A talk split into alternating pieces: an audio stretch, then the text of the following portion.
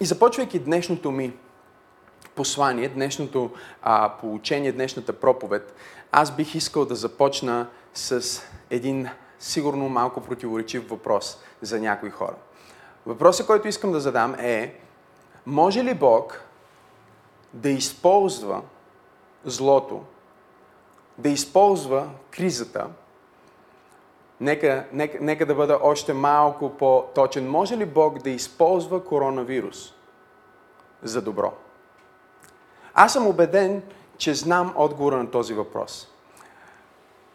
Забележете, че въпросът не е дали Бог е в злото, дали Бог прави злото, защото автоматично всеки християнин дава отговора, че Бог е добър. И ако Бог е добър, в него няма абсолютно никакво зло, защото Той е абсолютно добър.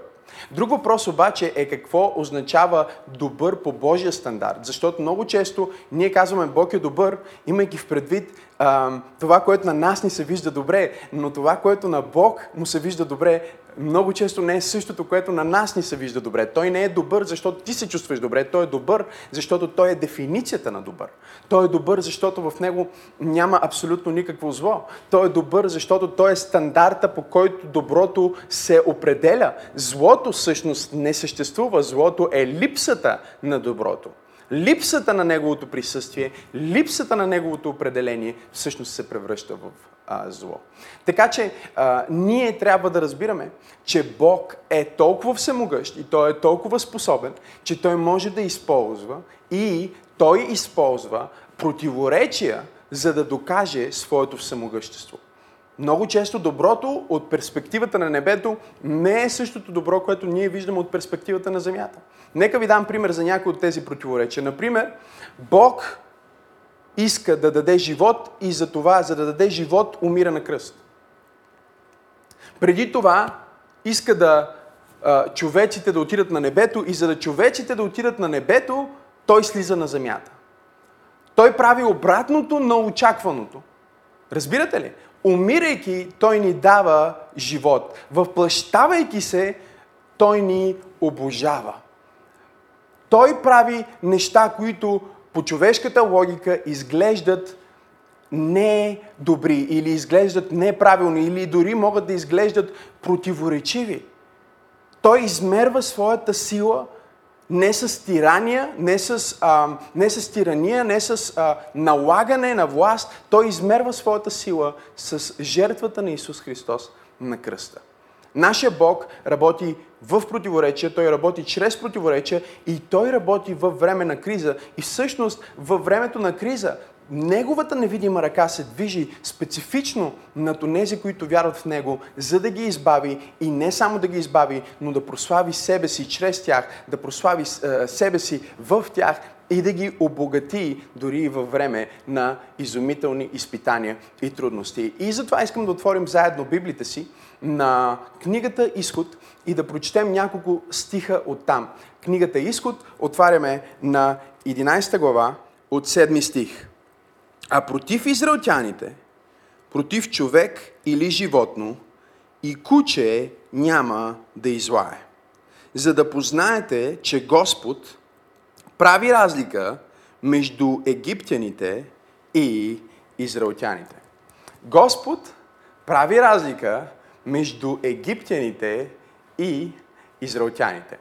Ако ние вземем този пасаж и просто разменим а, две думи днес, за да хванем образа на това, което Господ иска да ни каже, можем да го прочетем по последния начин. Погледнете го заедно с мен.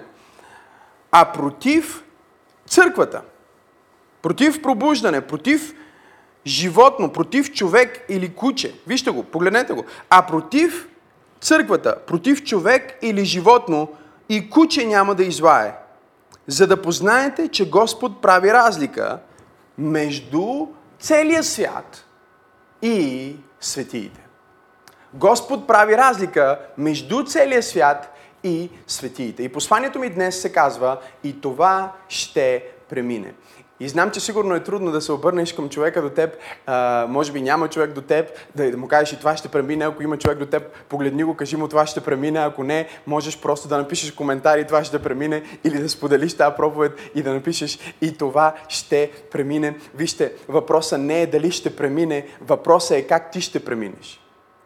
Въпросът не е дали а, а, изпитанието ще премине, въпросът не е дали периода на криза ще свърши, въпросът е как ти ще преминеш през изпитанието, как ти ще преминеш през кризата.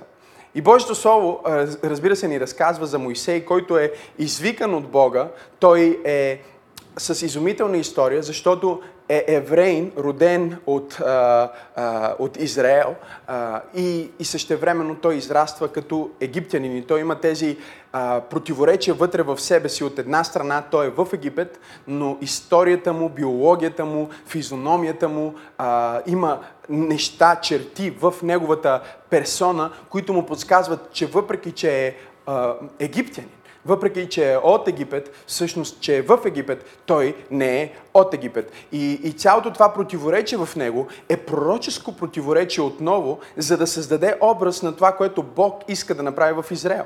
И всички знаем историята как Бог призовава Моисей и му казва да отиде в Египет, за да изведе израелтяните.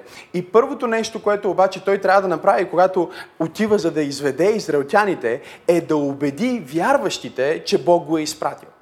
Ако ние изследваме внимателно трета и четвърта глава на изход, ние ще разберем, че когато Моисей бе срещнат на планината, отново виждаме планината, а, срещнат на планината от Бог, Бог му каза на планината да отиде за да изведе Израел. И първото противоречие, първият проблем, който Моисей срещна, не беше фараон. Първият проблем, който Моисей срещна, беше хората, които вярват в тебе или се предполага, че вярват в тебе, няма да повярват, че ти си ме изпратил. И Бог трябваше да му даде знамения на него, за да вярващите вярващите да повярват. И аз си мисля, че всъщност в време на изпитание понякога трябва вярващите наистина да повярват. Вярващите трябва наистина да повярват в нещата, които претендират и са претендирали, че вярват. Всички ние знаем Псалм 91 на Изус, знаем Псалм 23 на Изус, знаем всички тези обещания на Изус и въпреки това ние ги знаем умствено, но това не е променило нашето състояние, не е променило нашето поведение и ние влизаме под духа на света. И днес ние говорим за това как и това ще премине и по какъв начин това ще премине. И първото нещо, което ние трябва да разберем е, че ние трябва да се идентифицираме с правилния народ. Ние трябва да сложим нашата идентификация или нашата идентичност на правилната основа. Израел бяха забравили за своя Бог – Библията ни казва в началото на книгата Изход, че се издигна друг фараон, който не познаваше, не знаеше историята на Йосиф и не знаеше историята на Бог и не познаваше Бог. И той бе фараона, който пороби израелтяните. И докато много хора а, четат този пасаж и виждат проблема с фараон, който не познава Бог, с света, който не познава Бог, аз виждам проблема с вярващите в Египет, които не се бяха погрижили в това поколение, следващия фараон да знае историята за Йосиф и следващия фараон да знае на Бога на Израел. И много често всъщност това, което се случва, е, че ние позволяваме на нещата, които се случват в света, на духа на света, образно казано, на а, паниката в света, на атмосферата на света, да се движи в нашите сърца и започваме да забравяме, че макар и да сме в Египет, ние не сме от Египет. Макар и да се намираме в този свят, ние не сме от този свят. Ние имаме друго семейство, ние имаме друго наследство, ние имаме идентичност, която идва от по-високо място и неговите черти са в нас, неговия образ е върху нас, неговата вяра е в нас и тя е в нас не просто за да можем да оцеляваме в света, но за да можем да преодоляваме, да побеждаваме и да се движим от слава в слава и от сила в сила с Бог. Много хора ще попитат, пасторе, как можеш да продължиш за слава в слава? Как можеш да говориш от сила в сила? Това година на тотално завземане ли е все още? О, да, халелуя, слава на Бога. Това все още е година на тотално завземане, защото Бог е на път да направи за нас същото, което Той направи за Израел. В Египет Той каза на фараон, аз ще направя знамение и ти ще видиш, че моя народ е различен, защото тъмнината ще бъде в цялата земя, но в Гошенската земя. Там, където са вярващите, които се идентифицират с мен, там няма да има тъмнина. Мухите ще бъдат в цялата земя, но там, където са вярващите, които се идентифицират с мен, няма да има мухи. Смъртта ще бъде навсякъде, но там, където са вярващите, които се идентифицират с мен, смъртта няма да премине. И това ще премине означава две неща. Едното, което означава, е, че в нощта, когато смъртта минаваше през египетската земя, и Библията ни казва, че се чу писък, който никога не бе чуван до този момент или след този момент. Защото първородните от всички хора и включително животни умираха. Библията ни казва, че имаше един начин, който Бог разкри на своя народ да преминат през тази трудност и да не бъдат афектирани от кризата, през която Египет минаваше. Да не бъдат афектирани от заразата, която минаваше през Египет. И днес аз искам да проповядвам на някой в църква пробуждане, днес аз искам да проповядвам на някой под звука на моя глас, че Бог има разрешението за коронавирус. Бог има разрешението за всяка криза. Той има разрешението за всяко изпитание. И ти можеш да погледнеш изпитанието, можеш да погледнеш трудността очи в очи и да декларираш с вяра и това ще премине. Ще премине, защото има две неща. Номер едно, Библията ни казва, че те имаха безквасен хляб в домовете си. И безквасния хляб, искам да си запишете това, искам да забележите това, безквасния хляб е символ на две неща. Номер едно, хляба символизира а, човечеството. Хля, хляба символизира а, човешкото естество, защото няма как човека да е жив без хляб. А, човека живее чрез хляб. Храната е това, което го поддържа. Хляба е това, което го поддържа. Но същевременно не можеше да бъде нормален квасен хляб. Библията ни казва, че в домовете им трябваше да има безквасен хляб, защото кваса символизира а, греха. Кваса символизира а, а, заразата. Кваса символизира света. И Бог им каза, вие искам да отделите от себе си а, греха, искам да се отделите в праведност, искам да се отделите в чистота и да имате този безквасен хляб. Второто нещо, което трябваше да имат от външната страна, вътре беше безквасния хляб, от външната страна Библията ни казва, искам да вземете горчиви треви а, и соп и с тези горчиви треви да вземете от кръвта на закланото агне и да намажете вратите си и да намажете праговете на вратите си с кръвта на агнето. И когато заразата, когато смъртта минава през Египет, но погледне на вашата врата, погледне отвън на вашия дом, че вашия дом е намазан с кръв на невинно агне, смъртта ще премине. И това ще премине, защото агнето е заклано. Защото агнето а, е невинно и кръвта, живота на невинното агне, положено на външната част на твоя живот. Какво символизира кръвта? Кръвта символизира божественото. Кръвта символизира а, а, а, дори духовното. Защото Библията ни казва, че в кръвта е живота. И така те трябваше да вземат живот, забележете го, те трябваше да вземат духовното и да го сложат отвън, и трябваше да вземат а, човешкото и да го сложат отвътре. Интересно отново а, противоречие, което Бог направи. Бог им каза не да сложат хляба отвън пред вратата, а кръвта да бъде отвътре. Той каза, нека свръхестественото, нека духовното да бъде онова, което всички виждат, и нека човешкото да бъде онова, което е от вътрешната страна. Той каза, аз искам да покажа на целия Египет, че дори в това, което те презират, аз мога да проява моята сила.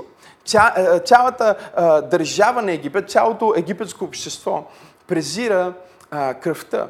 Не само, че презираха кръвта, но Библията ни разкрива още в а, историята на на Йосиф в битие, че те презираха а, животните и те презираха пастирите. Те презираха онези, които се занимаваха с а, стада, които се занимаваха с животни.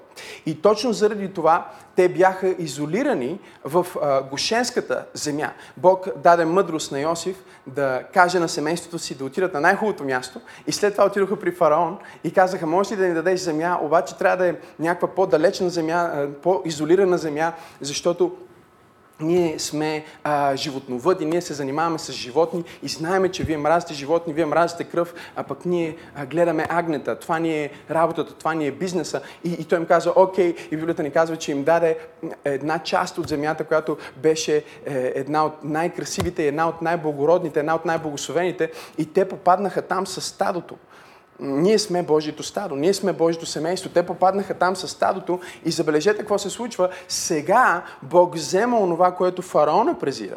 Бог взема онова, което света презира, онова, което света смята дори за нещо а, отвратително, за нещо ужасно, за нещо, от което да отвърнат очи. И той казва, аз ще проява моята сила и моята слава свръхестествено, дори и чрез онова, което света презира. И във време на криза аз ще покажа силата си в две неща. Аз ще го покажа в хляба, който символизира човешко, но а, безгрешно или също така може да кажем, че хляба символизира Божието Слово, защото Исус Христос каза не само с хляб ще живее човека, но с всяко Слово, което излиза от устата на Бога и кръвта символизира духа, така че Той казва в това време на криза, в това време на изпитание, в това време за да преминеме, ние трябва да бъдем християни, които вземат и се изпълват със Словото отвътре, халелуя на Бога и които проявяват Божия дух навън.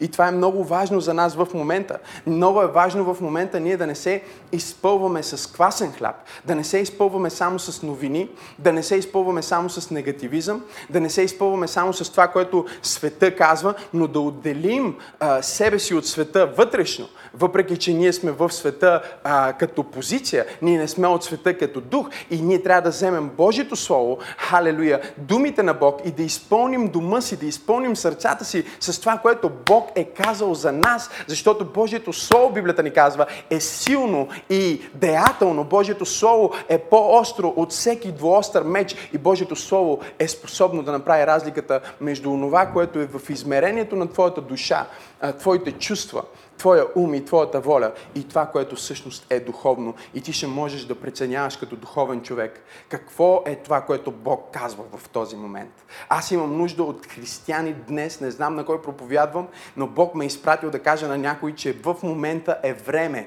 да се издигнат хора на Словото, да се издигнат хора, които вярват в Божието Слово, хора, които се изпълват с Божието Слово и хора, които могат да прокламират Божията свръхестествена сила. Докато всички слагат страх страх на стените си във Фейсбук, всички слагат страх на вратите си, всички слагат страх на профилите си. Ти трябва да вземеш свръхестествено и да го сложиш на профила си. Ти трябва да вземеш вярата в Бог и да я сложиш на стената си. Ти трябва да вземеш разрешението и да го сложиш на вратата си, защото когато ти сложиш врат, на вратата си, на профила си, на видимото, на външното, свръхестественото, всички хора около теб ще видят, че има нещо различно в твоя дом, има нещо различно в твоя живот. И Бог иска да направи разлика разлика между теб и света. Но въпросът не е дали Бог иска да направи разликата, въпросът е дали ти ще направиш разликата.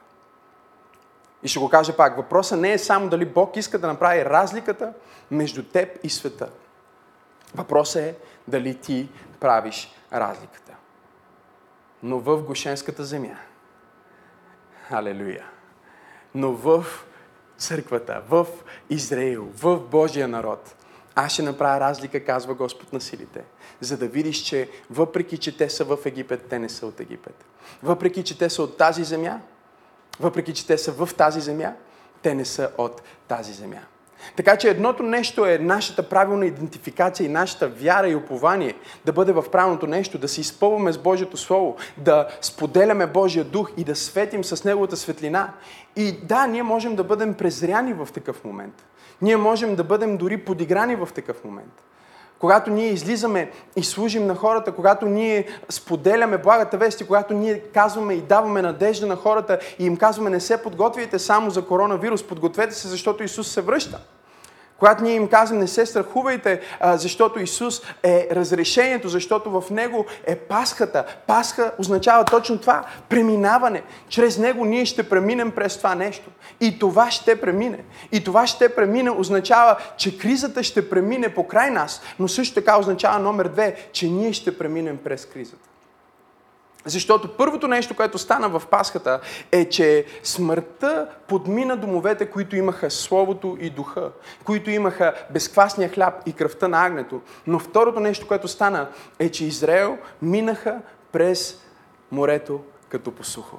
Израел преминаха през морето като посухо. Аз искам да пророкувам и да декларирам на някой, който слуша това получение, на някой, който е дошъл на църква онлайн днес, че ти ще преминеш през тази криза, без да бъдеш по никакъв начин афектиран, без да бъдеш по никакъв начин повлиян. Ти ще преминеш през болестта, без да се разболееш. Халелуя на Бога. Ти ще преминеш през финансовите трудности, без да изгубиш пари. О, не знам дали проповядвам на правилните хора. Бог иска да се прослави точно в този момент. Идентифицирай се с Него. Идентифицирай се с, с Него, защото докато Той иска да те спаси в кризата, Той не иска да свърши с спасение. Той иска да покаже своята слава. Той иска да покаже своето могъщество и той иска да покаже разликата. Той иска да покаже, че онези, които вярват в Него, са под друга юрисдикция. Това не означава да не спазваме законите на света, това не означава да не бъдем внимателни, това не означава да изпитваме Господа, но това означава да се оглеждаме за възможности в кризата, защото Бог е скрил благословение за теб в кризата. Ще го кажа пак. Бог е скрил благословение за теб в кризата. Когато вярващите станат вярващи и се идентифицират с вярата, която са изповядвали, когато се изпълнят със Словото и когато приложат духовното и свръхестественото, което им е дадено чрез жертвата на Господ Исус Христос, тогава Бог казва, нека всяка една жена от Израел да говори с познатите си от Египет и да поиска златото им, и да поиска среброто им, и да поиска богатството им. И Библията ни разказва за това, че когато Израел излизаха и те преминаваха през трудността, те излизаха от трудността. Сега първо кризата мина покрай тях, сега те щяха да минат през трудността, те щяха да минат през морето, през кризата, но Бог отвори морето за тях и те не минаха през кризата с празни ръце. Напротив, те излезнаха от Египет по-благословени, отколкото влезнаха в Египет. Когато влезнаха в Египет, влезнаха в криза. И когато излезнаха от Египет, излезнаха в криза. Искам да си спомните това. Когато а, евреите влезнаха в Египет, те влезнаха във време на световна криза. И когато излизаха от Египет, те отново излизаха във време на световна криза. Но забележете, че когато те влезнаха в криза, те влезнаха с нула стотинки, те влезнаха с никакъв имот, те влезнаха с никакво злато, те влезнаха дори без храна, но когато излизаха от Египет, отново в криза, те излезнаха с цялото богатство на Египет. Не знам на кой проповядвам днес, но Бог ме е изпратил да ти кажа, че Той не само иска да те запази в кризата, Той иска да те благослови в кризата и Той иска да те издигне на следващо ниво в това време. Така че не се оглеждай за, само за проблемите, а се оглеждай за благословенията. Халелуя! Аз усещам Бог на това място. Не се оглеждай само за това, което врага прави и не се оглеждай само за това, което а, е в видимото. Оглеждай се за това, което Бог прави. Понякога, за да видиш това, което Бог прави, трябва да спреш да гледаш това, което дявола прави, и това, което да спреш да слушаш това, което дявола казва и да фокусираш на това, което Бог ти е обещал, защото всяко обещание, което Бог ти е дал, е да и амин в Исус Христос. Точно заради това Господ Исус Христос събра своите ученици след като три години и половина той ги получава и ги подготвя и ги екипира. Събра ги в една стая. Затвориха вратите. И тази, тази стая, в тази стая имаше безквасен хляб. И имаше вино, което символизира кръвта. Имаше и ягне, защото тази вечер беше същата вечер, беше на същия ден, на който Бог изведе Израел от Египет. В същия момент, в който целият Израел бяха по домовете си, за да празнуват Пасхата, за да а, ядат от невинно заклано агне, което трябваше да бъде в най-плодовитата а, си възраст. Трябваше да бъде мъжко, отделено, без никаква грешка, без никакъв грях. Исус събра своите ученици, за да направи великото разкритие – той направи разкритието, че точно както Израел преминаха през кризи, преминаха през изпитания и трудности, чрез безквасния хляб и агнето, Бог бе промислил агне. Бог бе промислил ново агне, нова жертва, която веднъж за винаги да се превърне в защита на неговия народ. Той взе безквасния хляб и каза, този безквасен хляб, този човек без грях, който вие търсите, не, не, не можете да го намерите, но ето, това е моето тяло. Аз съм онзи, който се въплати и живя без грях. И това тяло сега е разчупено за вас. Тази праведност сега я получавате, този безквасен хляб, вие сега го получавате не на база на това, което вие правите, а на база на това, което аз съм направил. И след вечерята Библията ни казва, че той издигна чашата и каза, това е чашата на Новия Завет в моята кръв. Това правете винаги за мое възпоменание. Халелуя на Бога. Той им каза, в каквото изпитание, обстоятелство и трудност да се намирате, антивируса е открит. Слава на Бога. А, лекарството е открито, разрешението е открито, помощта е открита. Тя е в Словото и в Духа. Тя е в човечеството в човеческото, в човечното и в божественото. Тя е в 100% човек Исус Христос и 100% Бог Исус Христос, който взима тези две естества и казва, ето аз идвам, за да бъда съвършения хляб и да бъда съвършенната чаша. Аз съм съвършенното агне и съм съвършенната жертва. В най-плодовитите години на моя живот, 33, аз ще дам себе си и ще бъда пожертван, за да може всеки един от вас да премине през всяка криза и всяко изпитание и всяка трудност и нещата, които се случват в този свят, да не афектират моята църква, защото вие вече няма да бъдете от този свят, но вие ще бъдете моето тяло. Халелуя на Бога. Вие ще бъдете моята невяста, вие ще бъдете моето тяло, изпълнено с пълнотата на онзи, който изпълва всичко и всички. Днес аз проповядвам на теб като църквата на живия Бог и ти казвам, че във време на изпитание и трудност не е време да се криеш, не е време да се плашиш, дори да си под карантина, може да си под карантина вкъщи, но на стената ти, халелуя на Бога, на, на профила ти, в публичното пространство, ти трябва да можеш да декларираш своята вяра и да кажеш, аз съм под друга юрисдикция, аз не съм оплашен, аз не се страхувам и даже трябва да отвориш очите си за скритите благословения, които Бог е подготвил за теб. Защото Той не само иска, чуй това, да те спаси в трудността, Той иска да те благослови в кризата. Така че оглеждай се за благословения в кризата. Оглеждай се за имоти в кризата. Оглеждай се за възможности в кризата. Защото докато времето на криза и страх е такова за света, времето на криза и страх Времето на тъмнина в света е най-доброто време за църквата. Някой ме попита наскоро, какво правим с църквите? Един служител ме попита, какво правим с църквите? Аз му казах, какво значи какво правим с църквите? Какво значи какво ще става с църквата? Ще растем, ще достигаме хора, халелуя, ще благославяме хора. Защо? Защото ние търсим благословението в кризата. Ние не сме като всички останали, които фокусират на кризата, ние фокусираме на благословението в кризата. Ние търсиме изходния път от кризата. Изход се нарича тази книга. Нарича се изход, защото едно агне даде изход на над 3 милиона човека от робство. Днес едно агне продължава да дава изход. Изходен път в паската, преминаването на Господ Исус Христос гарантира за нас, които сме го приели, които сме съучастници на Неговото тяло, които сме приели от Божествения му живот. Това гарантира за нас, че каквото и да се случва на тази земя, ще премине.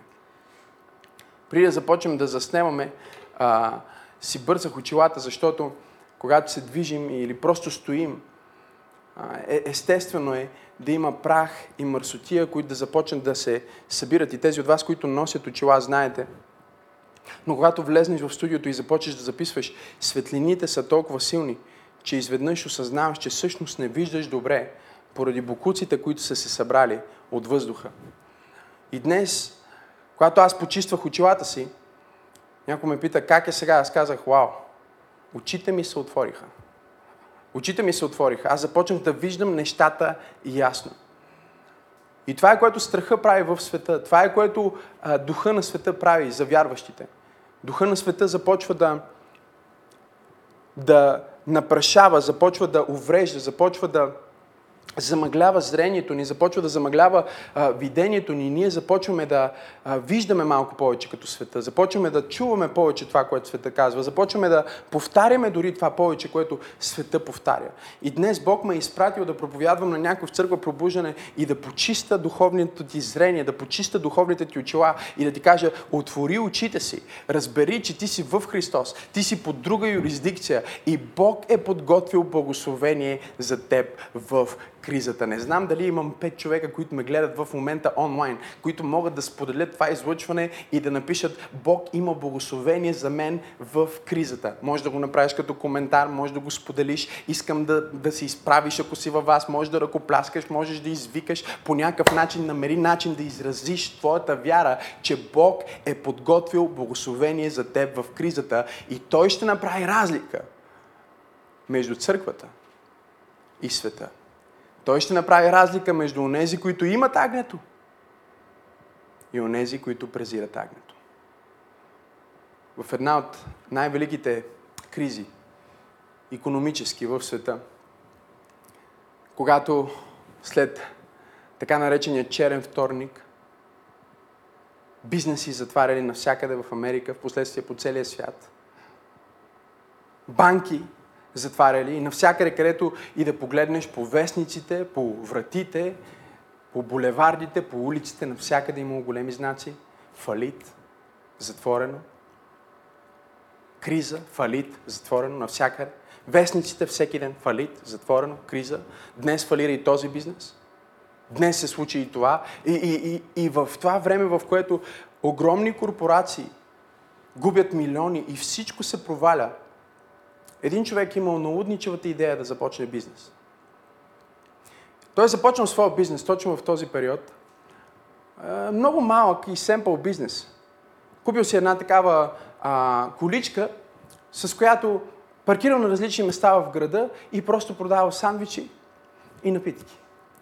И просто продавал сандвичи и напитки. И така ден след ден той продавал сандвичи и напитки на минувачите, продавал сандвичи и напитки на хората – и в периода на най-голямата голямата депресия, тук ли сте? Голямата криза, на, на най-великата, една от най-великите световни кризи, този човек успял да прекара всичките си деца през университет и успял да живее добре, успял да се развива добре и вестниците започнали а, да чуват неговата история, отишли да, да го интервюират и когато а, репортер отишъл при него и му казал, как така? Във време, в което навсякъде всичко фалира, навсякъде има знаци затворено, навсякъде има знаци фалит, навсякъде има знаци банкрут, навсякъде а, виждаме тази световна криза. Радиото говори за това, а, вестниците говорят за това, по улиците, магазините ти говорят за това. Ти решаваш да започнеш бизнес и решаваш да, а, а, че можеш да успееш и всъщност виждаш възможност а, да направиш нещо точно в тази трудност. И докато репортера започна да го интервюира и а, се чудил как така този човек е успял, той е осъзнал първо, че този човек е бил малко сляп. Не е можел да вижда много добре. И понеже е бил малко сляп и не е можел да вижда, той не е можел да види знаците и не е четял вестниците и не е могъл да, да, да види това, което навсякъде е пишело, че е фалит и е криза и е банкрут. И когато продължили да си говорят, също така се оказало, че е бил малко глух. Бил малко глух и затова не е слушал радиото. Не знам дали имам хора днес в църква пробуждане. Не е слушал радиото и не е знаел това, което всеки ден са разказвали по радиото, как днес и този огромен бизнес фалира, днес и този опит да се възстановим фалира и продължава ли с негативните новини, той не може да ги допусне, защото не е чувал добре. И не знам на кой проповядвам, но днес Бог ме е изпратил, за да ти кажа, че за да имаш безквасен хляб отвътре, трябва да започнеш да не виждаш и да не чуваш. И знам, че това може да звучи противоречиво за някой от вас, но ние трябва да започнем да не виждаме и да не чуваме много добре това, което се случва в света, защото ако разбираме света прекалено добре, ние няма да разбираме това, което Бог иска да направи с нас и чрез нас във времето на изпитание. Така че вместо само да разбираш какво се случва в света, понякога трябва да затвориш ушите си, да затвориш очите си и да се свържиш с това, което Бог говори вътре в тебе, защото Той казва вътре в тебе разрешение. Той казва вътре в тебе помазание. Той казва вътре в тебе мъдрост. Той казва вътре в тебе ето тази възможност. Направи така, постъпи така, говори с този, срещни се с онзи, извърши това нещо и докато всички са затворени в страх, ти можеш да бъдеш отворен в вяра и да бъдеш благословен дори и в време на криза. Идентифицирай се с агнето. Бъди вярващ. Действай като вярващ. И Бог ще се погрижи за теб да преминеш през това изпитание. Не само да преминеш и не само да бъдеш спасен, но да излезнеш по-благословен, отколкото си влязъл. Започнах посланието си с този въпрос. Може ли Бог да използва трудност, криза? Може ли да използва зло,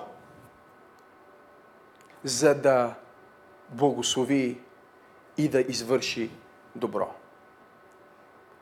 Библията е ясна и категорична, че всичко съдейства за добро на онези, които обичат Господа.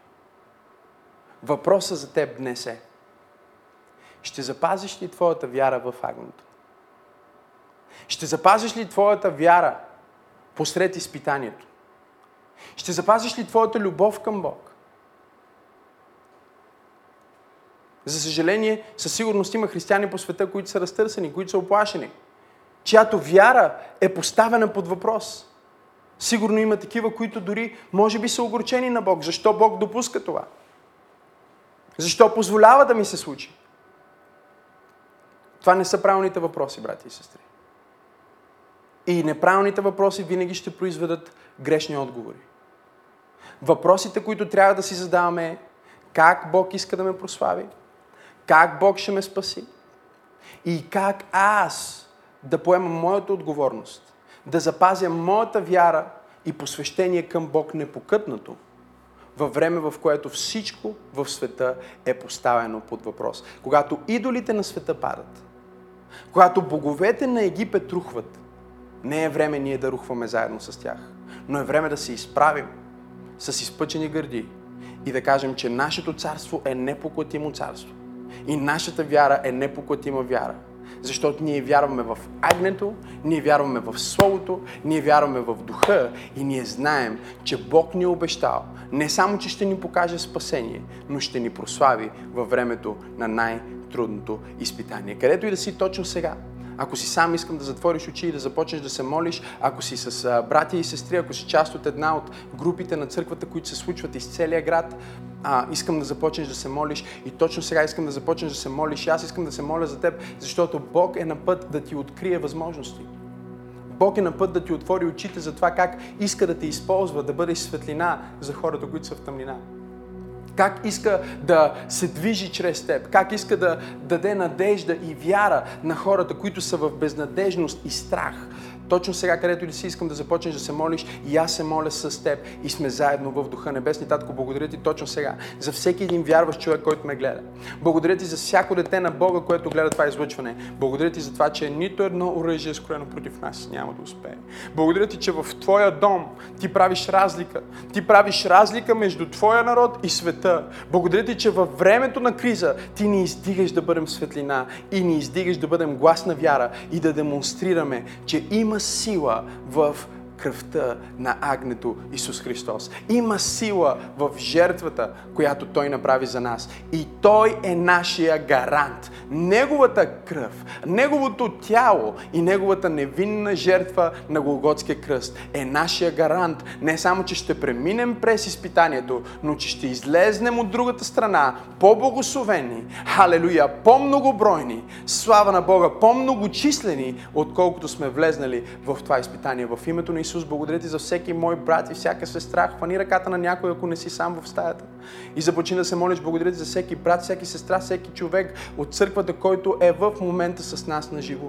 Докосни ги с Твоя дух и им дай откровение, изчисти визията им, дай им да виждат в духа Помогни им да затворят ушите си за негативизма, за страха, да не виждат онова, което дявола прави, но да виждат това, което ти правиш.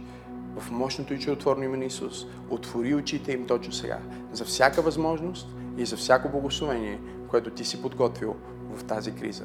В името на Исус Христос. Амин, амин, амин. Радвам, че успя да чуеш това послание. Ти можеш да си гарантираш, че няма да пропуснеш нито една проповед, нито една нова песен и нищо от прекрасното съдържание, което идва към църквата, като се субскрайбнеш към нашия YouTube канал. Така че точно сега можеш да натиснеш subscribe и да последваш канала на Църква Пробуждане. Нещо друго, което можеш да направиш е да дариш. Ако тази проповед и другите такива послания, които качваме, благославят живота ти, аз те насърчавам да бъдеш съпричастен, като участваш и натиснеш точно сега на иконката Дари. Всичко, което правите, наистина има значение. Бъдете благословени!